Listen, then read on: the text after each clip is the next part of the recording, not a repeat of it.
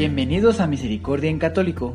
La finalidad de este podcast es compartirte la insondable misericordia de nuestro Señor Jesucristo, apoyándonos de literatura de santos como la biografía y diario de Santa Faustina, testimonios, temas para poner en práctica día a día para el crecimiento a la devoción de la Divina Misericordia. Comenzamos.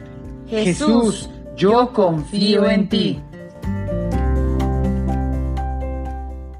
Ya de vuelta, queridos hermanos, aquí al podcast, al canal de Misericordia en Católico, pues el día de hoy vamos a continuar y a comenzar con los temas de crecimiento a la Divina Misericordia. Pues bien, el día de hoy nos toca el tema 46, titulado Respeto al templo como lugar, como lugar sagrado. Así que bueno, también este tema lo vamos a tener en dos partes. Esta es la primera parte, las de digamos de esta de este miércoles 7 de octubre del 2020. Y pues bien, ah, eh, vamos a dar un pequeño repaso para ver qué tal eh, te fue la semana pasada con el tema que estuvimos viendo, el tema 45 titulado La importancia de cumplir las promesas hechas a Dios. Así que, ¿qué tal te fue? ¿Cómo pudiste, eh, bueno, durante la semana pasada tuviste la oportunidad de cumplir todas eh, las anteriores promesas que le habías hecho a Dios, es decir, hiciste un análisis y pudiste darte cuenta de eso. Y por último, eh, ¿cómo pusiste en práctica esta semana pasada el texto del Éxodo capítulo 20, que fue un pequeño renglón que por ahí les leí? Pues bien, ya con todo esto, con tu pequeño análisis, ahora sí vamos a dar comienzo para este nuevo tema, ¿verdad? Pues bien, queridos hermanos, es una realidad que los templos pues se están convirtiendo en museos para los visitantes. Ustedes lo pueden notar tal vez en las películas o en la televisión o, ahora en los medios digitales, ¿verdad? Como pues puede uno darse cuenta, ¿verdad? Que los templos ya se han convertido en pues en los museos para los visitantes y para los propios en sitio de descanso y refugio para el calor, es decir, este, es como a veces se han eh, tornado. Pues bien, al final de las misas, de, por ejemplo, al final de las misas de boda o 15 años, se vuelve, pues, podríamos decir que un mercado. Y nadie recuerda que el atrio es para la convivencia y no el lugar santo. Es decir, eh, se ponen más bien a, una, a una convivencia eh, y no, no como un lugar santo ese lugar. Es decir, en el santuario de Nuestra Señora de los Dolores, en este caso ubicando una en particular, que está situada eh, en el municipio de Colón, en Querétaro. Eh, una de las anécdotas o de las, de las que, que les voy a contar, ¿verdad? No es mía propia, pero bueno, es una vivencia de, de, de una persona este, pues sí, una, eh, esta persona vio entrar a un abuelo con su hijo y su nieto. Y pues bien, el abuelo hizo cuatro cosas. Primero, pues se hincó, se persignó, rezó y después se sentó. El hijo hizo tres cosas, solamente se hincó, se persignó y se sentó. Es decir, ya no rezó. Y el nieto solo hizo una, solamente entró y se sentó es decir, no se hincó, ni se persignó, ni rezó. O sea, es decir, es una, es este, ¿cómo les puedo decir? Una imagen, vayan, lo tienen ilustrado. ¿Qué van sacando de esta imagen? ¿Qué pueden ver? ¿Por qué hay esta diferencia? Entonces, este, a partir de aquí puede uno empezar a dar cuenta por qué es que ya ahora las iglesias o los templos pues como les dije en un principio, se están convirtiendo como en museos, ¿ok? Bueno, esa es la primera parte. Ahora, yo, esto es como eh, una pregunta, ¿tú te has dado cuenta o has visto la falta de respeto a los templos cuando has ido o has asistido de alguna manera? Ahora tú, ¿tú qué has este, hecho cuando entras a un templo, o sea, cuáles son tus conductas, qué es lo que tú realizas, tus pasos, tus procesos. Eh, puedes ir dando una pequeña meditación para ir analizando esta situación y bueno, podemos eh, ir concluyendo el tema con unas muy buenas eh, aportaciones. Ahora bien, en este caso, el abuelo y el papá de familia que fueron al santuario, puede ser que no han sabido transmitir la fe. Es decir, tú consideras que eso es lo que ha sucedido. ¿Crees que no ha podido transmitirse la fe en ese caso o en cualquier otro que tú hayas visto? ¿Crees que una situación es esa transmisión de fe? Esa transmisión de decirle al hijo para que el hijo le diga a su vez a sus hijos la importancia y lo que vive realmente en los santuarios. Sabemos que el santuario pues es un lugar, ¿verdad? En donde pues se celebra misa, es un lugar santo porque está nuestro Señor, pero no nada más el templo radica en cuatro paredes. Recuerden que todos nosotros somos templos de Dios. Vive en nosotros Dios. Así que, bien, este lugar, eh, podemos decir social porque se juntan varias personas en el templo. Es como un lugar especial en donde, eh, digamos que toda la temática o pues sí, todo lo que puedes encontrar en un templo es dedicado exclusivamente a Dios nuestro Señor. No es como un lugar a, pues a tomar el café o a platicarte cosas con otras personas, sino es un lugar en donde si vas es porque vas a estar con Dios, un lugar, eh, un lugar que se presta para hacer ese lugar, un lugar de silencio, de meditación. Al final podemos platicar con Dios en cualquier lugar, Él nos escucha, pero estos lugares propician esa situación por la atmósfera y demás.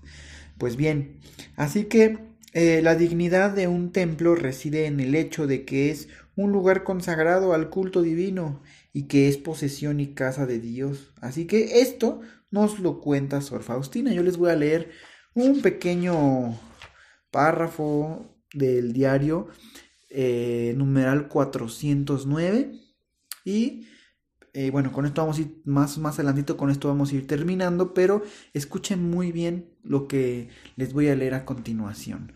Así que dice, cuando junto con una hermana estábamos en un templo durante la Santa Misa, sentí la grandeza y la majestad de Dios.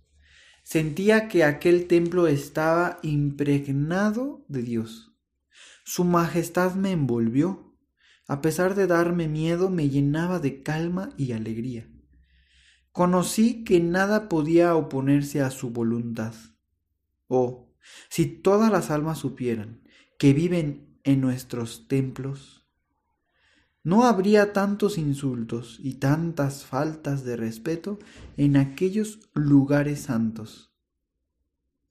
Es decir, Voy a repetir un párrafo porque eh, lo leí mal. Dice, oh, si todas las almas supieran quién vive en nuestros templos, no habría tantos insultos y tantas faltas de respeto en aquellos lugares santos. Pues bien, esa es una realidad. Si yo supiera con toda la conciencia quién vive en esos templos, es decir, Dios, me, des sería un momento de desprenderme completamente del mundo, dejar de estar dándole vueltas a la mejor ideas o pensamientos que pueda tener en la mente y concentrarme únicamente en alabar, glorificar, orar a Dios nuestro Señor. Entonces, pues bueno, con todo esto, tú puedes ir pensando si alguna vez has tenido la misma experiencia de Sor Faustina, de percibir la grandeza y la majestad de Dios en un templo, Tal vez algún lugar te ha dado esa impresión o has podido experimentar como esa gran felicidad, a lo mejor temor y al mismo tiempo ah, pues te llenaba Dios con su calma y su alegría. Entonces, este, bueno, este tema es para ir reflexionando que no en todas partes del mundo hay variedad o muchas eh, santuarios, iglesias, hay lugares que pues la religión católica pues no no es como no es como que la que más pueden seguir en aquellos países. Hay otras religiones y los templos que sí son católicos pueden estar limitados en horario de, estar abiertas o en horario de, de poder realizar una misa, por ejemplo, en los domingos. Inclusive en aquellos países puede ser que donde algunas personas viven no hay cerca un templo. Tal vez tienen que viajar alrededor de una hora o más para poder llegar a una iglesia. Entonces, eh, en aquellos países que sí abundan y prácticamente en casi, casi eh, cada esquina o en cada colonia pudieras encontrar alguna iglesia, alguna parroquia, es para pues sentir ese esa valoración, ese agrado y frecuentar los santuarios, visitarlos y pues respetarlos. Recordemos que ese es un pedazo de cielo aquí en la tierra. Entonces, pues bueno, ya la siguiente semana continuaremos, eh, eh, bueno, eh, expandiendo este tema con algunas otras renglones que les voy a leer del diario de Santa Faustina, al igual que eh, algunas otras citas de la Biblia, por ejemplo, en el libro de los libros de los reyes, les voy a hablar un poco, y también eh, de Juan, del libro de Juan, también. Por ahí les voy a leer otro cacho y con esto vamos a ir terminando la semana que entra, si Dios quiere. Pues muchas gracias por continuar aquí en este podcast de Misericordia en Católico. Y bueno, que tengan un excelente día, una excelente semana, lo que resta de esta semana.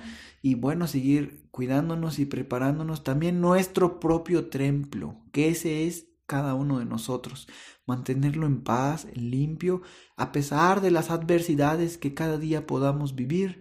Recordar que no hay nada que nosotros podamos hacer o controlar. Realmente todo está en manos de Dios.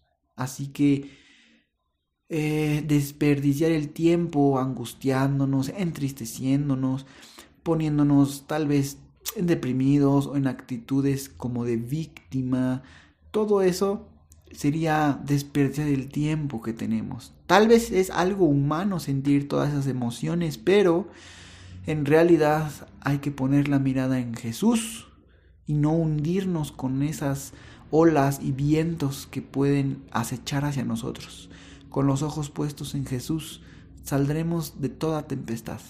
Hagamos a un lado esas emociones y continuemos el día eh, tan solo con la alegría de saber que somos hijos de Dios. Esa es suficiente información para mantenernos alegres. El ser hijos de Dios es la suficiente alegría que tú puedes necesitar cada día para mantener alegría, optimismo y perseverancia. Pues bien, queridos hermanos, que Dios los bendiga y cuídense mucho. Hasta pronto.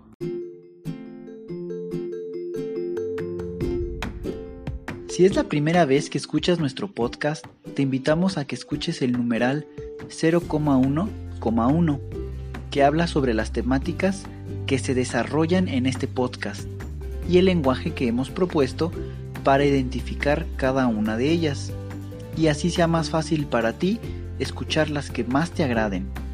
Te dejamos el link del audio y la lista de las temáticas en la descripción que este audio tiene.